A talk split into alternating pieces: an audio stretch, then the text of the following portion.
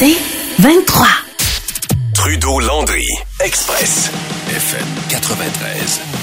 Dans les prochaines minutes, on va faire une incursion dans le monde du crime organisé dans la région de Québec. Vous savez, ça a été euh, un des sujets qui a marqué l'année 2023 avec euh, cette recrudescence de la violence entre les gangs et euh, les groupes de motards qui, semble-t-il, ont de moins en moins de relève. Puis la réalité, c'est que oui, on a eu, bon, il y a eu la période des fêtes, il y a eu un break, mais ça continue de brasser encore. Parmi les preuves de ça, il y a un repère des Hells qui a été attaqué en Beauce euh, avant les fêtes. C'est arrivé également à Hérouville. Et qui aurait dit ça il y a 15-20 hmm. ans que des gangs oseraient tirer directement sur des repères de motards? On a eu une année 2023 euh, malheureusement bien garnie en meurtre à Québec, quelques-uns reliés au crime organisé. Et la situation, elle est assez grave pour que la police de Québec ait présenté une demande officielle au ministre François Bonnardel pour avoir des renforts. C'est le genre de question à laquelle, auquel on pense moins pendant la période des fêtes, mais ça brasse pas moins aujourd'hui que ça brassait avant qu'on se laisse pour la période des fêtes à la fin de 2023.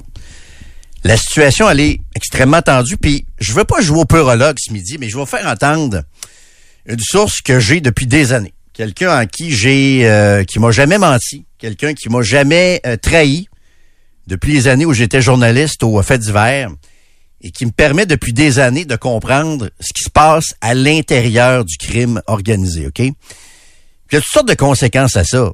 Tu on parlait cette semaine d'explosifs aussi, Joe, euh, chez Walmart à Lévis, c'est ça, mhm. hein? Puis là, il y, a des, il y a des suspects qui ont été identifiés.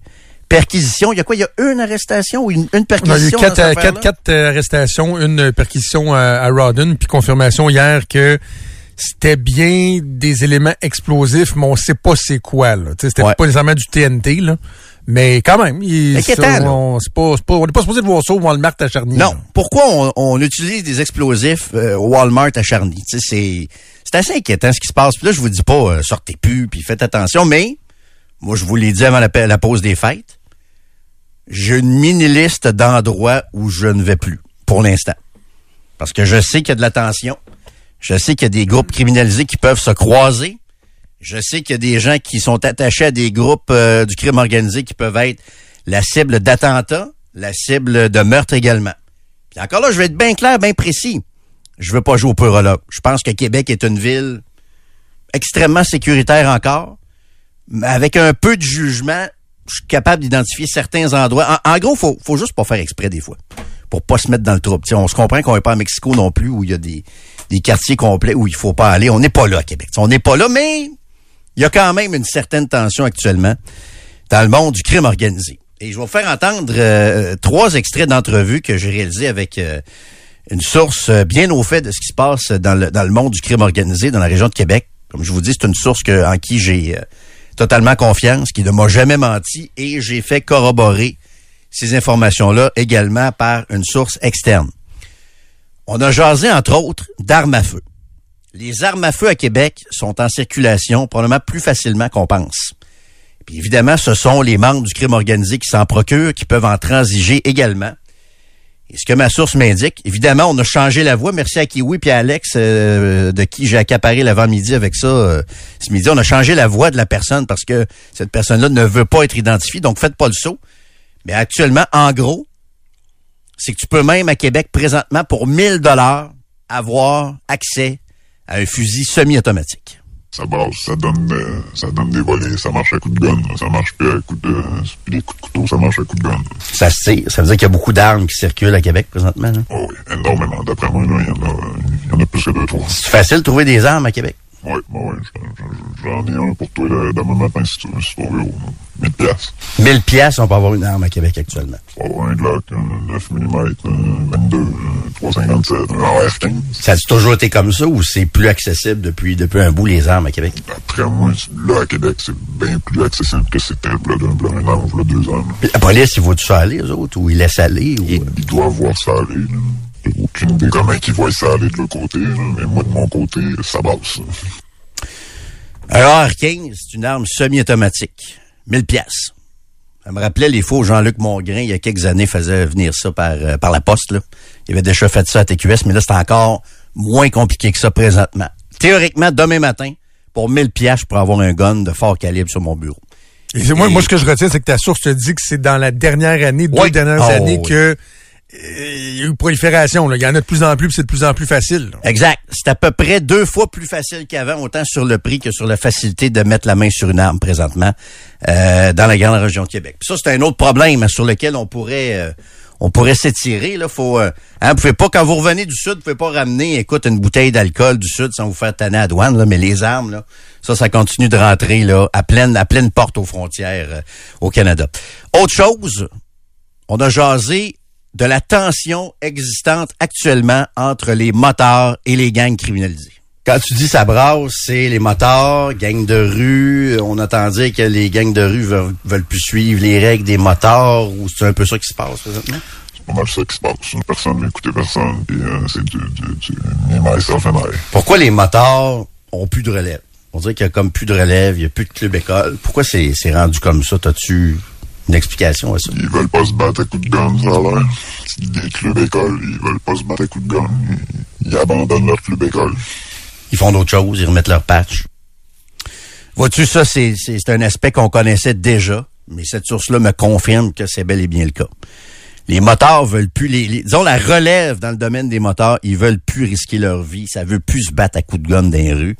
Et c'est ce qui fait que les gangs actuellement sont en train de reprendre le contrôle. Dernier extrait, je vous ai déjà parlé d'une liste, pas loin d'une trentaine de personnes qui sont sur une, liste. Il y a des gens là-dedans qui ont été avisés par, entre autres, les policiers de la Sûreté du Québec que leur tête était mise à prix. Puis ça, ça existe encore. Il y a encore actuellement des gens dans la grande région de Québec, ça arrive sud également, dont la tête est mise à prix. Mais il y a plus que ça. Il y a tout ce qui se passe aussi, un peu plus en coulisses.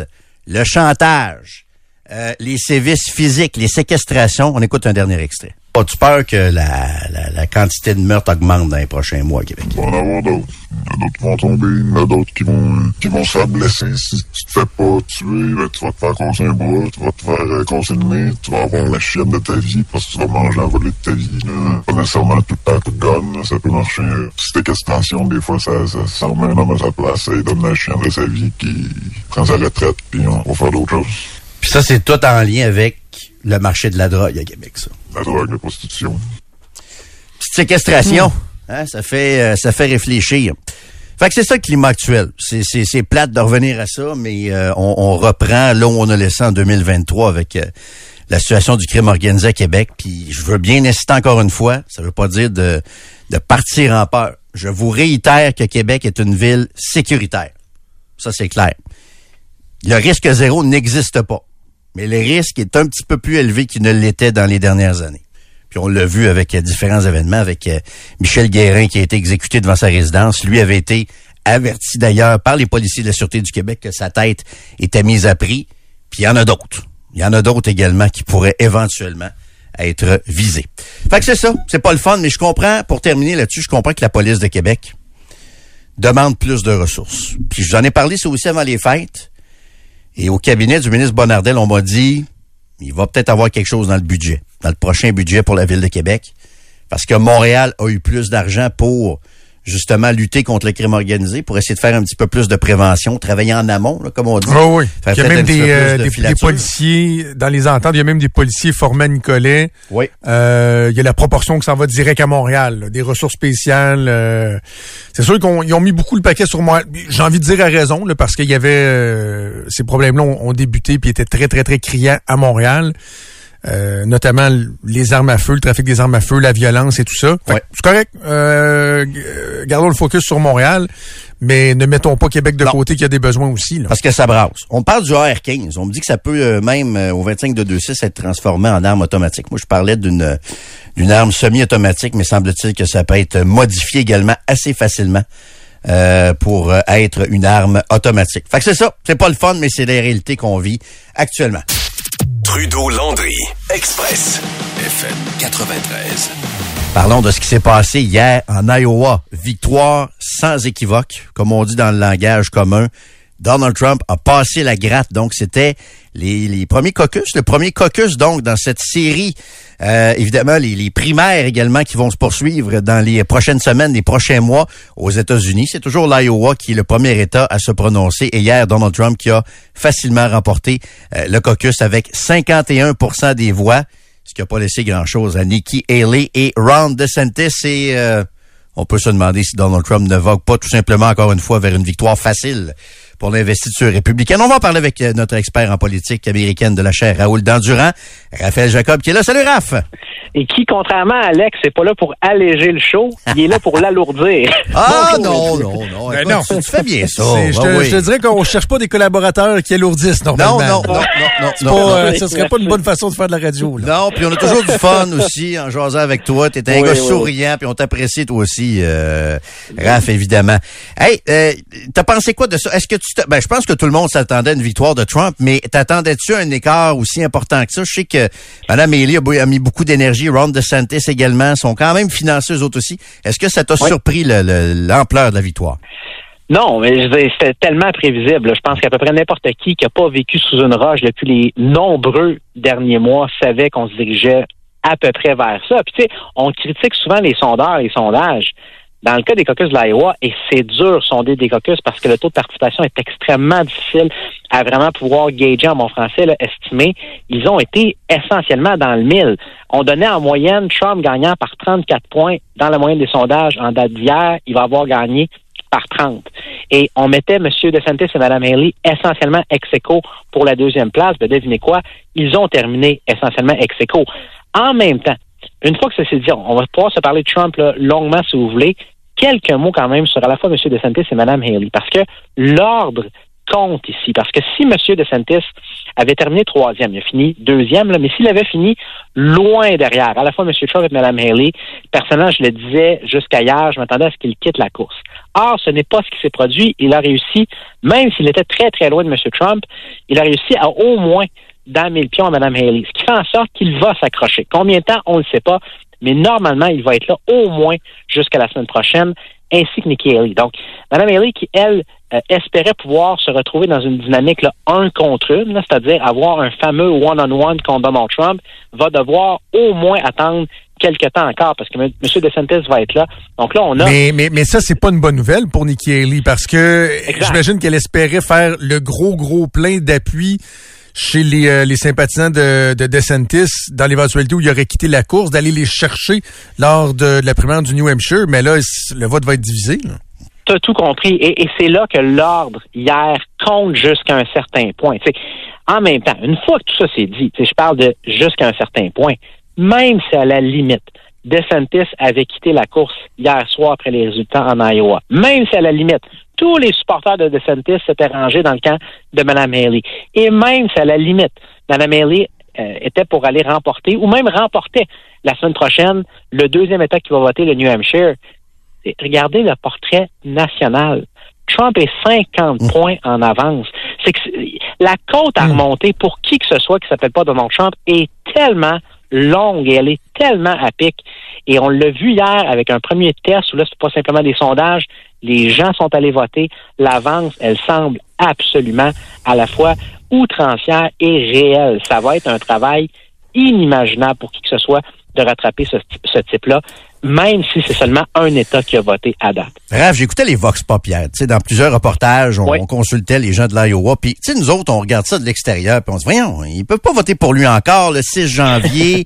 les procès. Mais ce que je réalise, c'est que les fans de Trump, ils en ont rien à cirer de tout ça. Et eux ont l'impression que l'économie allait mieux aux États-Unis quand il était président. il me semble que ça revient souvent, ça, dans Vox Pop. C'est le meilleur pour l'économie. C'est, on était, ça allait mieux, tout ça. C'est, comment tu vois ça, toi? pourquoi on vote encore pour Trump en 2024? D'un, il y a absolument l'argument que tu viens de mentionner, c'est le revient à toutes les sauces, de un. De deux, l'argument que Trump est un candidat différent de tous les autres. Il y en a plusieurs, évidemment, parmi ces critiques qui vont dire, ben oui, justement, c'est une raison pour pas voter pour lui, parce qu'il est singulièrement toxique. Il est dangereux comme aucun autre candidat. Bon, il y a cette façon de le voir. C'est ma façon de le voir d'un point de vue démocratique. Je pense que c'est votre façon de le voir aussi. Il y a un sacré paquet de gens en Iowa et dans les autres États américains qui le voient à l'inverse, qui disent, il est unique dans la mesure où, de un, c'est le seul candidat qui ne peut pas être acheté. C'est le seul candidat qui est là pas pour se faire une carrière ou se faire une fortune, parce qu'il a déjà eu une carrière, elle est derrière lui en bonne partie. Il a déjà une fortune, il est assis dessus. Il est là pour servir le peuple. Bon, il y, a ça comme argument qui est encore à ce jour extrêmement fort euh, pour Trump, et il a une base de soutien qui, qui est en fait, j'allais dire sans précédent, probablement de nos vivants. Tu sais, il y a eu des, des candidatures qui étaient très, très fortes, qui allaient chercher, excusez l'anglicisme, mais un, following extrêmement fort. Obama en étant un, exemple assez éloquent. Oui. Ça avait quand même pas l'espèce de profondeur, j'ai quasiment le goût de dire messianique, là, que, Trump a avec ses, ses millions, ses dizaines de millions de supporters. C'est carrément ça. Puis le, dernier point que je mentionnerai, c'est tellement important de l'expliquer puis de le réexpliquer. Tu parles de ces démêlés avec la justice. Je voyais comment le New York Times titrait ça hier, euh, rapidement après que les, euh, les résultats des caucus aient été annoncés. Trump, les, gens étaient encore en train de voter. On, avait déjà la projection qui avait gagné. Ça, donne une petite à quel point c'était pas serré. Bref, le New York Times titre de la façon suivante, je paraphrase, mais ça ressemble beaucoup à ça. Ils disent les, les, euh, les électeurs républicains de l'Iowa font fi des débats avec la justice de, Donald Trump et hop, euh, pour lui, malgré tout. En ce qui me concerne, c'est une lecture là, qui est vraiment foncièrement mauvaise de la situation parce que c'est pas que les électeurs républicains font fi de ces démêlés avec la justice qui, qui ferment les yeux. C'est qu'ils regardent ces démêlés avec la justice et ça leur donne un argument de plus à voter pour Donald Trump. Ça renforce son hmm. message électoral, ça renforce son attrait.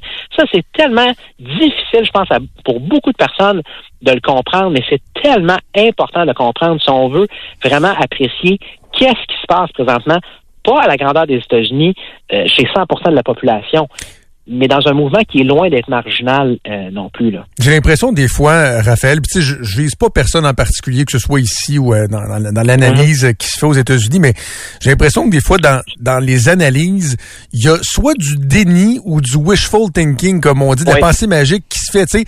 Prenons par exemple les températures hier en Iowa. Moi, j'ai lu au cours des derniers jours que peut-être que le froid intense désavantagerait Donald Trump, que là, ces gens ne sortiraient pas, nanana. Là, ce matin, j'ai lu que le froid avait peut-être avantagé Donald Trump. tu sais, à un moment donné aussi, il faut peut-être juste se mettre les deux yeux devant un trou et de comprendre que même si des fois, nous autres, ça, nous, ça nous apparaît euh, euh, ridicule, il, y a une soif.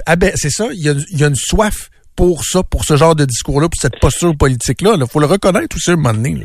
Joe, je souris en entendant ça, et pas parce que, vous le savez, je suis un partisan de Donald Trump, pas pour ça, mais parce que ça fait tellement du bien d'entendre ça, surtout en ondes, dans la mesure où, tu sais, je vais vous donner un autre exemple, des derniers mois.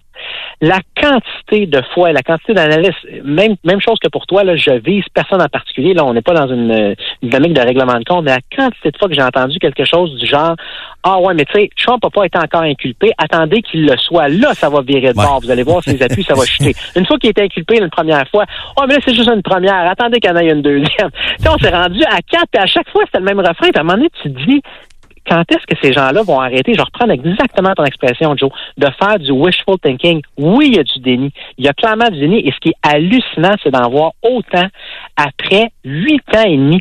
Ça fait huit ans et demi que ce type-là est sur la scène politique, qu'à peu près n'importe quel scandale qui ne l'a pas coulé aurait coulé à jamais un autre candidat plus normal à un moment donné, il faut réaliser, non, peut-être pas qu'il marche sur l'eau et qu'il est complètement en téflon, mais que c'est pas vrai que parce qu'on souhaite qu'il va partir ou qu'on souhaite, qu'on souhaite qu'il va chuter, que c'est ça qui va se produire.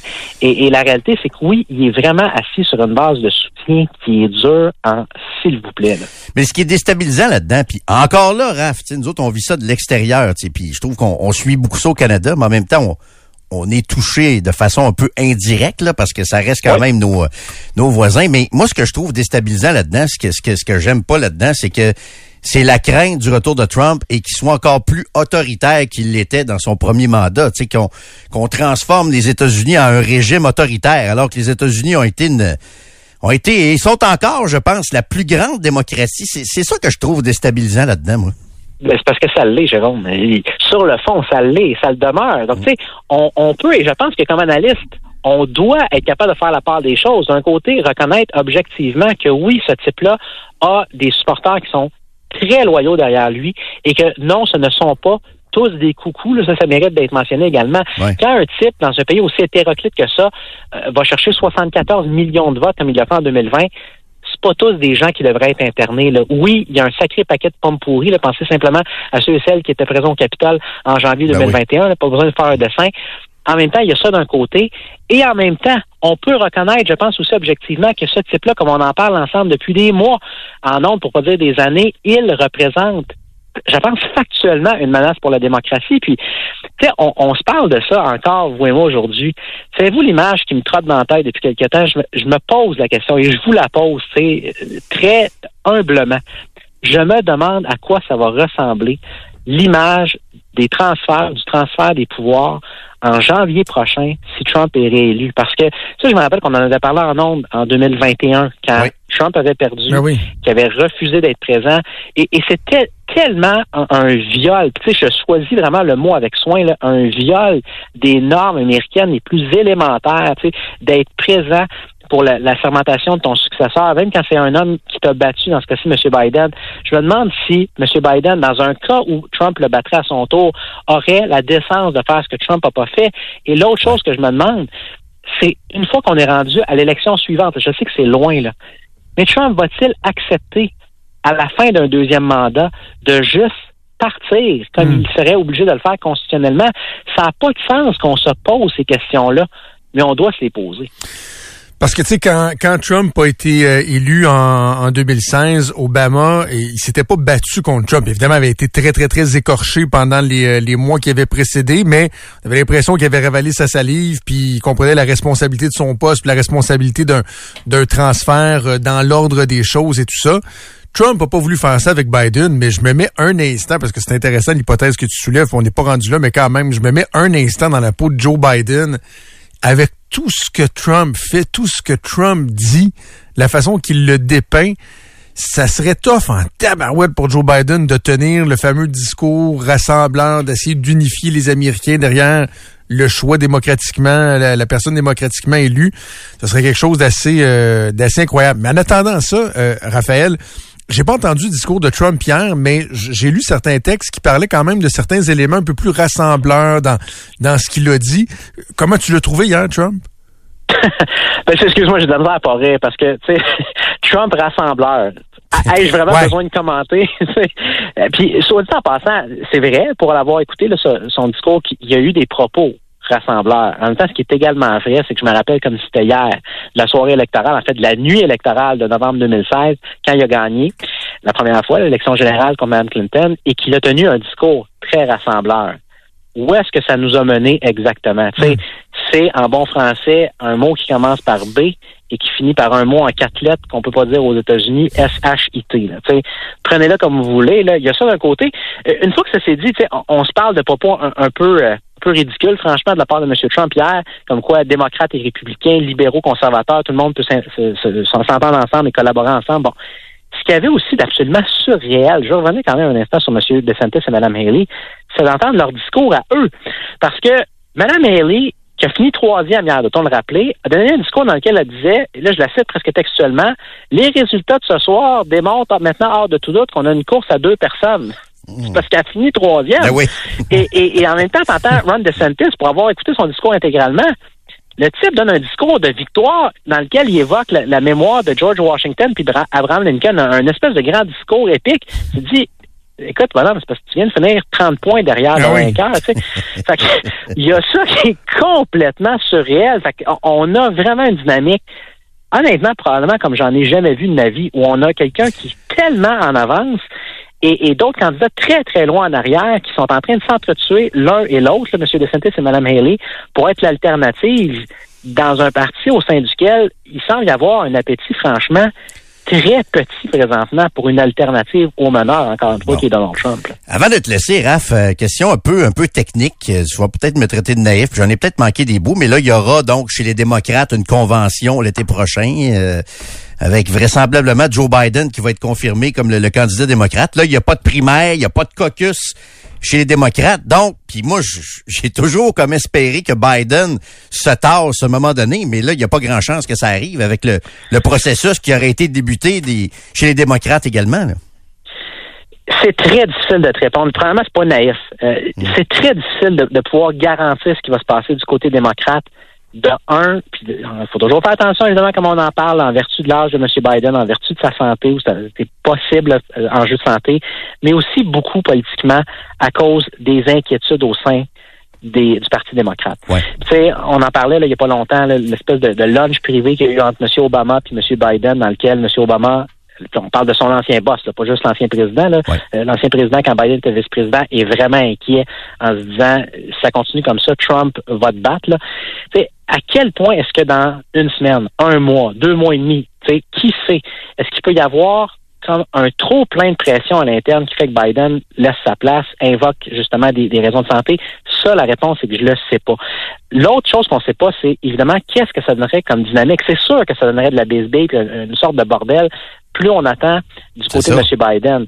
Fait à moins que quelque chose de la sorte se produise, c'est vrai qu'on n'aura pas de primaire puis de caucus compétitif. M. Biden va être à nouveau. Mais il y a un processus quand même, là. Tu sais, il est factice, mais je veux dire, il y a quand même des primaires puis euh, pour le, le les C'est juste qu'on pas compétitif. C'est ça. Exact. C'est ça. Il y a des primaires officiellement, puis il y a des caucus.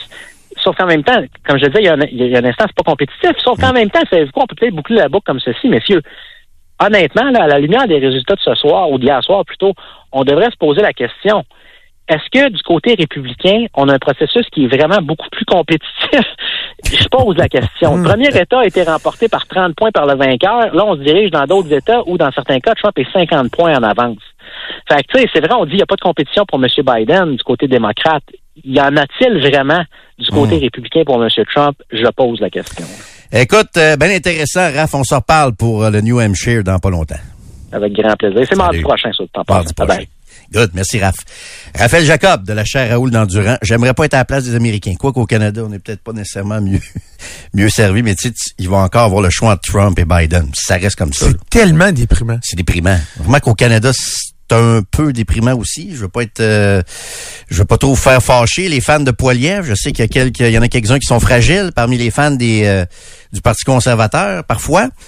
Mais euh, je regardais, j'ai suivi ça de loin un petit peu, euh, Pierre Poilievre, beaucoup de, tu sais, toujours les mêmes slogans, le hmm. gros bon sens, répète tout le temps la même chose, fait toujours sur le même clou. Je pense que Pierre Poilievre est quelqu'un de beaucoup plus raisonnable que Donald Trump. Ben oui, oui. Mais il va chercher une partie de la recette aussi, les gens fâchés, les gens en colère et tout ça. Fait qu'on n'est pas nécessairement mieux euh, mieux mieux situé au Canada là-dessus non plus. Trudeau, Londres, Express, FM 93.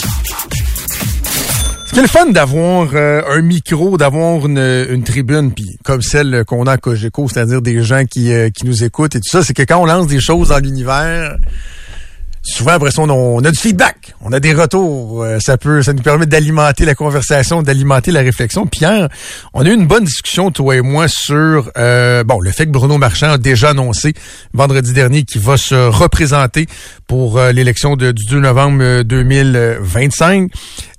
puis les rumeurs qui circulent, à savoir est-ce que Samamad va se présenter ou pas. Euh, bon, on s'est questionné est-ce que Claude Villeneuve va décider d'y aller? Il semble avoir un certain appétit pour y aller. Mais je suis revenu avec euh, Joël Boutin, l'ancienne euh, députée d'Argent Talon. Euh, Puis t'as dit que tu, ben je veux pas te mettre des mots dans la bouche, mais tu serais pas surpris qu'elle se présente. Bref, toi, tu lui vois un certain potentiel. Ce que j'ai dit hier, c'est que je suis convaincu qu'elle va être approchée. Puis en fait, je sais qu'elle va être approchée. Mais je sais pas si ça a été fait ou pas. Mais je sais qu'il y a des gens qui, qui pensent à elle dans, ça. Je sais, je, je, sais pas si elle, a des, des, des, ambitions de revenir en politique ou tout ça, mais je sais que son nom circule chez ceux qui cherchent des candidats, mettons, disons ça comme ça, dans la, dans la grande région de Québec. J'ai fait des, des, petites vérifications euh, et Joël Boutin, euh, à court terme, ne retournera pas en politique. Donc, oubliez ça pour euh, novembre 2025. Court terme? ben, court terme, incluant la, la municipale, de, de, 2025. Là, euh, ma compréhension, c'est que bon, les enjeux qui étaient les siens, là, l'engagement parental, bon et tout ça, euh, ça demeure. Puis je me souviens plus jusqu'à à quel point ça a été euh, évoqué dans le détail là, euh, dans les médias. Donc, je vais faire attention, mais dans son entourage, il y a quelqu'un qui a des enjeux de santé euh, importants. Puis, on me dit que la prochaine année va être une grosse année, donc que Joël Boutin va, va se concentrer là-dessus. Par contre, je sais aussi que Joël Boutin est, est, très, très favorable à une éventuelle candidature d'Olga Farman. moi, on me dit qu'elle serait même prête à l'aider, là. Qu'elle la verrait tellement là qu'elle serait pas Est-ce que le gars Farman, elle, ça l'intéresse? Mais gars, tu sais, moi, les gens qui disent, ah non, non, pas quoi. OK. Mais une fois que la machine va être mise en marche, tu sais, les gens qui aiment la politique, qui ont ça dans le sang à un moment donné, là. Puis là, tu me dis, OK, ouais, mais elle va appuyer Olga Farman. OK, c'est ça. L'engrenage, à un moment donné, Tu comprends ce que je veux dire? Quand tu mets la main dans l'engrenage, à un moment donné, c'est tu faisais de la chose politique? Ben oui, c'est difficile de, de, de s'en sortir puis de puis de mettre une croix Moi, ma compréhension, c'est qu'on risque de revoir Joël Boutin euh, en politique un jour. Ouais. Mais pas là. Convaincu. Tu sais, en, en même temps, ça fait, ça fait pas un an qu'elle a quitté la politique, là. Ça fait quelques mois à peine, c'est en juillet dernier, donc elle refera pas le saut euh, tout de suite. Euh, prête à, à mettre la main à, à- à à l'épaule à la roue. Mais il y a une chose que, que j'ai retenue des euh, différentes conversations que j'ai eues avec euh, avec des gens là-dessus. Puis c'est drôle parce que j'ai le même genre de conversation sur Montréal en passant. Là. Parce qu'il y a du monde qui se demande euh, qui va... Ben, en fait, Paul Arcam demandait qui va se présenter contre Valérie Plante. Puis là, le nom qui circule, c'est Dominique Anglade. Et Ah oui, Montréal. Ouais, ouais. Ben encore là, on est, on est, on est dans ce que Paul et moi ce matin, on appelait le phénomène Sophie Brochu. Là, c'est-à-dire que tu évoques le nom d'une personne que les gens aimeraient voir là, mais ça veut pas dire que la personne elle veut y aller. Mais le constat que je fais donc des discussions Québec et Montréal est le même dans les deux grandes villes. C'est-à-dire une espèce d'impression qu'il n'y a pas de leadership économique et politique. Si on se concentre sur Québec, là, les quelques personnes avec qui j'ai parlé de ça, on discutait de Joël Boutin, bon Samamad, puis tout ça. Mais le constat qui semble assez largement répandu, c'est que quand tu regardes, pas juste au niveau municipal, là, on va t'amener ça au niveau provincial, puis assez à l'aise de l'amener au niveau fédéral aussi, là. On sent qu'il n'y a pas... C'est pas l'époque où, justement, tu avais Sam Hamad, Agnès Maltais, Gérard Deltel, que peu importe la couleur politique, il se passait de quoi au niveau politique? Quand le monde pognait un projet, puis tu, tu le sens d'automne, tu l'as vécu de proche, de près, Jérôme. En ce moment, tu sais, j'entends Julien, là, bien intentionné, bon bonhomme, Geneviève Guillemot, Guilbeault, euh, gère des gros dossiers, puis mais qui autour de la table se bat pour Québec? Puis Ouais. est-ce que le, le maire de Québec en ce moment a cette influence-là? C'est quoi le projet de Québec? Qu'est-ce qui anime la ville de Québec? Ben, regarde, on se le cachera pas, c'était le tramway, mais tu sais qu'on n'a pas toujours besoin de projets non plus. Hein. Tu sais, la maladie des projets, c'est une non, mais maladie je te, non, non, mais je te parle ça. pas de grands projets. Je- quand je parle de leadership économique, c'est d'avoir une, vraiment Ouais. une vision, le développement. Tu sais, c'est sur quoi qu'on veut travailler, là, quel secteur Ouais, mais je, quel- je comme- te dirais que ça aussi, des fois, c'est un peu une maladie de politicien, ça. Parce qu'on a eu un moment donné, ça dépend des époques. Des fois, on a besoin de ça. Je pense que Régis Labaume est arrivé au bon moment. Mettre fin à une espèce de morosité. Par contre, quand la mairesse Boucher a été élue, faisait du bien d'avoir quelqu'un qui était là juste pour faire le ménage. Pas une grande vision de ci puis de ça l'international puis de ça faisait du bien d'avoir madame Blancheville, madame Blancheville qui venait faire un peu de ménage dans un peu le, le désordre un peu. Tu sais, Monsieur Lallier était un maire lui avec plein de grands projets puis tout ça puis il y a eu les fusions. Ça a fait du bien d'avoir une mairesse qui faisait juste pas avoir des grandes idées nécessairement, mais faire du ménage. Tu sais, il y a différentes époques. Est-ce qu'on va être dû pour ça peut-être après Bruno Marchand si si quelqu'un quelqu'un le bat, je sais pas. Sinon on n'est pas rendu là encore. Tu sais, moi, je pense que les gens d'affaires actuellement à Québec, ma lecture, quand je avec eux autres, c'est qu'ils veulent effectivement quelqu'un qui va les écouter un peu plus. Ils veulent quelqu'un qui va être euh, plus intéressé. Pas nécessairement, tu sais, des grandes idées encore, des grands projets de, tu sais, comme l'amphithéâtre ou tout ça, mais quelqu'un qui va les écouter. Puis sentir que l'économie, que de la région préoccupe. Oui, c'est ça. Puis euh, mais, mais je, suis d'accord avec toi, Jérôme. C'est pas- c'est pas une question d'avoir des, des grands projets, mais d'avoir une vision. Puis encore là, quand je dis vision, ça veut pas nécessairement dire on doit euh, développer la filière de telle telle telle Ben affaire, là, mais d'avoir une vision en ce sens que euh, qu'est-ce qu'on veut pour nos euh, nos commerçants, pour euh, en termes d'économie. on le sent juste pas. On le sent euh, juste pas, mais je suis d'accord avec toi que c'est pas une question uniquement d'avoir des, euh, des grands, grands, grands projets. Puis en même temps, il faut aussi être de bonne foi, puis on n'a pas eu l'occasion de le mentionner dans, les derniers jours. Et là, je sais que le maire Marchand, dans sa tournée d'entrevue, va, va bien finir par venir nous jaser, euh, nous autres aussi, euh, se promène beaucoup avec ça, c'est-à-dire le papier qui a été publié par l'économiste Pierre Fortin la fin de la semaine dernière, dans un texte très, très, très poussé que j'ai eu l'occasion de, de lire la semaine dernière, essentiellement, on dit que Québec, la ville de Québec, est le tigre économique du Canada. La ville qui a eu la plus forte croissance économique sur une période de, mémoire, c'est de 2011 à 2010, de, de- 2019, là, les chiffres euh, qu'ils ont. Fait que, tu sais, on a beau des fois avoir l'impression que ah, ça avance pas toujours, puis les, les- les grands projets ne se font pas par, parce qu'on parle juste du tramway puis du troisième lien. Il y a pas tort, hein, Bruno Marchand, quand il dit que c'est un espèce de trou noir, le tramway, puis le troisième lien, ça, attire tout, l'attention. tout revient Ouais. autour de ça, puis il a absolument pas tort là-dessus. Mais économiquement parlant, c'est pas une mauvaise performance Québec dans sa globalité. Ce qui veut pas dire que les commerçants, les gens du milieu d'affaires se sentent toujours épaulés, se sentent toujours non, euh. Moi, je fais attention à ces chiffres-là parce que la croissance, ça dépend toujours d'où on part. Là. Si tu pars de pas beaucoup, facile de monter pas mal. Je fais toujours bien, bien attention à ça quand on nous dit que on est donc bien en croissance à Québec. Là. Ouf, on est loin de Toronto, là, je te dirais, puis de Vancouver. Là. Non, non, mais il y a quand même une progression, euh, il y a une progression sur une, une période prolongée. Non, non, je sais, Jérôme, mais, mais il reste que on peut pas nier ces chiffres-là, c'est-à-dire puis mm. des économistes comme euh, Pierre Fortin puis son, son collègue avec qui il a fait ça, si euh, si vous lisez le texte qui est euh, écoute une quinzaine de pages, euh, on analyse le pourquoi du comment, le climat social, les conditions, blablabla. C'est sûr que tu peux pas comparer Québec à Toronto. Mais il reste que quelqu'un qui arrive puis qui dit ah tout va mal à Québec, l'économie c'est ben, c'est un petit peu difficile à dire en, regardant ça. Ceci dit, ceci dit, là où je mets un petit bémol, c'est que les chiffres étudient la période jusqu'en 2019. Ben là, c'est ça. Ça fait déjà cinq ans de ça. Ouais, Il peut s'en passer pas mal des affaires en moi, je me regarde une énorme réserve. Il suffit de mettre les pieds à Toronto pour réaliser qu'à Québec, on est un peu pauvre. désolé de vous le dire comme ça, là, mais un peu sur la réalité. Ouais, c'est ça. Mais c'est pas c'est pas la richesse nécessairement qui était euh, qui était euh, qui était euh, évaluée. Mais bref, je vous invite à lire le texte, une, lecture très intéressante. pour on pourra questionner le maire quand il va venir s'asseoir avec nous pour en jaser. Trudeau Landry, Express, FM 93. Je vais absolument revenir sur euh, l'histoire qu'on vous a euh, sortie hier pendant l'émission euh, en exclusivité. la résidence Le Sommet à Québec, qui de façon tout à fait cavalière a annoncé sa fermeture dans 18 jours à ses quelques 40 résidents. C'est le, le fils d'une des résidentes, moi, qui m'a envoyé l'information. Je leur remercie, je leur salue, je leur souhaite bonne chance aussi. Donc, plaidant des, euh, des considérations financières, ce qu'on a compris dans la journée, c'est qu'ils font carrément faillite. Ils ont annoncé qu'avec un délai de 18 jours, ben, il fallait que les euh, résidents se trouvent une autre place où aller rester. C'est épouvantable comme euh, façon de faire, parce que ce que je veux vous dire, c'est qu'il y a deux volets à l'histoire. Puis c'est important de parler des deux.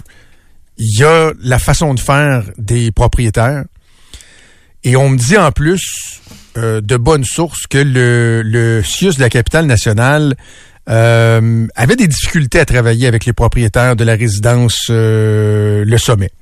Semble-t-il que la collaboration était pas optimale, qu'il y avait des écarts en termes de qualité des, des écarts par rapport aux standards exigés. Donc, pas en train de vous dire que les aînés étaient maltraités ou quoi que ce soit, mais semble-t-il que c'était pas parfait, que les relations étaient pas faciles avec le CIUS. Donc, je pense que on peut pas assez insister sur à quel point que ça a aucun Christi de bon sens de euh, donner deux semaines, ben, à, peine deux semaines de, délai d'avis à des gens qui sont en, perte d'autonomie. Pour certaines personnes, ça peut être un point de bascule d'être déraciné, de, de, perdre leur repère, de déménager, tout ça. À cet âge-là, surtout si vous avez euh, vous, avez des, des, enjeux euh, de santé, ça peut faire la différence. Donc, évidemment, c'est épouvantable. Par contre, par contre, c'est aussi intéressant de lire la déclaration que les, euh, les propriétaires ont transmise aux médias via une firme de, relations publiques, où on comprend que ça fait près d'un an, donc février 2023, que le CIUS de la capitale nationale était au courant d'enjeux financiers. Moi, on me dit que c'est des dizaines de milliers de dollars par mois qui étaient euh, perdus, là, qui étaient dans le rouge à chaque mois. Que les, les, les, les, euh, euh, les, sommes que eux doivent assumer en termes de, soins à donner aux, aux, patients, les coûts ont explosé, les salaires et tout. Comme, comme n'importe quoi, tout a augmenté, sauf que les compensations qu'eux reçoivent du ministère de la Santé ont pas suivi et que devant cette, euh, ce constat-là, c'est-à-dire que les sommes euh, augmentent pas et que les, les, euh, les, coûts explosent, ben ils ont juste fait faillite. Ils ont juste fait faillite. Mais là, vous dites peut-être, ah, ben est-ce que c'est un seul cas? Ben, les informations qu'on a eues dans les 24 dernières heures, c'est que juste dans la dernière année, c'est une centaine de résidences pour personnes âgées de RPA qui ont fermé leurs portes. Puis je sais que ça peut être difficile à croire parce qu'on a beaucoup l'image des RPA qui chargent à ben, ben, ben, ben cher pour aller fouiller un peu, euh, gruger les, euh, les, fonds de pension, les, les, euh, les avoirs que les gens ont, ont, ont pris toute leur vie à, bâtir, à mettre de côté, puis que ça coûte bien, bien cher on a, beaucoup cette perception-là, mais la réalité, c'est que ceux qui doivent offrir des soins, que ce soit pour des personnes en perte d'autonomie euh, mineure, euh, moyenne ou sévère, ça coûte de plus en plus cher et semble-t-il que le ministère ne suit pas. OK, mais là, la question que tout le monde se pose au 25 de 2-6, puis c'est exactement la même que je me pose, Joe, c'est est-ce qu'ils font semblant pour avoir de l'aide? Est-ce que c'est une espèce de menace bas de gamme pour être subventionné puis avoir plus d'argent du gouvernement? C'est ça la question que les gens se posent. J'ai posé la question euh, parce que je sais que c'est arrivé dans le passé. Qu'il y a, y a des résidences privées qui, à un moment donné, n'ont pas le choix de faire la menace ultime pour que le, ministère bouge. Mais ma compréhension, c'est que la clé d'emporte là. Même que ce qu'on a compris hier, c'est que le deux semaines, semble-t-il, que c'est parce que le CIUS a travaillé pour étirer le délai, là, parce que les autres, c'était on ferme là. Donc, euh, autant, autant, puis là, ce que je te dis, c'est autant au niveau des, des questions que j'ai posées vers les propriétaires de la résidence que vers le ministère, vers le politique. J'ai parlé au cabinet de la ministre Sonia Bélanger, responsable euh, des aînés. Euh, il n'est pas question d'une aide de dernier recours, d'une aide d'urgence.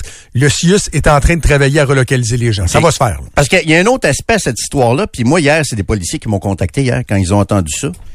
Puis d'un, ça a l'air que les policiers doivent aller là souvent. Pourquoi? Ben, c'est que, entre autres, quand il y a des gens, par exemple, de cette résidence-là qui sont atteints de la maladie d'Alzheimer, ça a l'air que c'est arrivé assez souvent que euh, ces gens-là peuvent réussir à quitter sans que trop de gens s'en aperçoivent. Puis là, quand les policiers arrivent, ben là, la fiche du patient était pas à jour. On m'a raconté ça hier. Là. Fait que là, les policiers arrivent là, ils essayent d'aider, de retrouver la personne. La fiche du patient est pas à jour. On n'est pas en contact avec la famille. Que c'était bien, bien compliqué quand les policiers se rendaient sur place, là, la résidence. Tu sais, les histoires sortent aussi là, sur cette, euh, cette résidence-là, puis c'était pas facile pour les policiers d'aller travailler, puis des policiers qui me disent, gars, on était très souvent là, là. Ça fait, ça faisait partie quasiment de notre tâche, peut-être pas quotidienne, mais ça faisait partie de nos tâches. Ben, c'est intéressant ce que tu dis, puis je, je vais même t'en rajouter une couche, mais si je fais juste compléter ce que je disais, l'autre volet là, c'est que le gouvernement doit euh, doit s'assurer d'aider les RPA. La ministre Bélanger dit qu'elle arrive avec un plan qui va avoir de l'argent pour s'assurer que l'espèce de fermeture en série des RPA, on mette fin à ça. Ok, donc ça, faut talonner la ministre. On va euh, on va suivre ça évidemment dans les euh, dans les prochains jours, dans les prochaines semaines.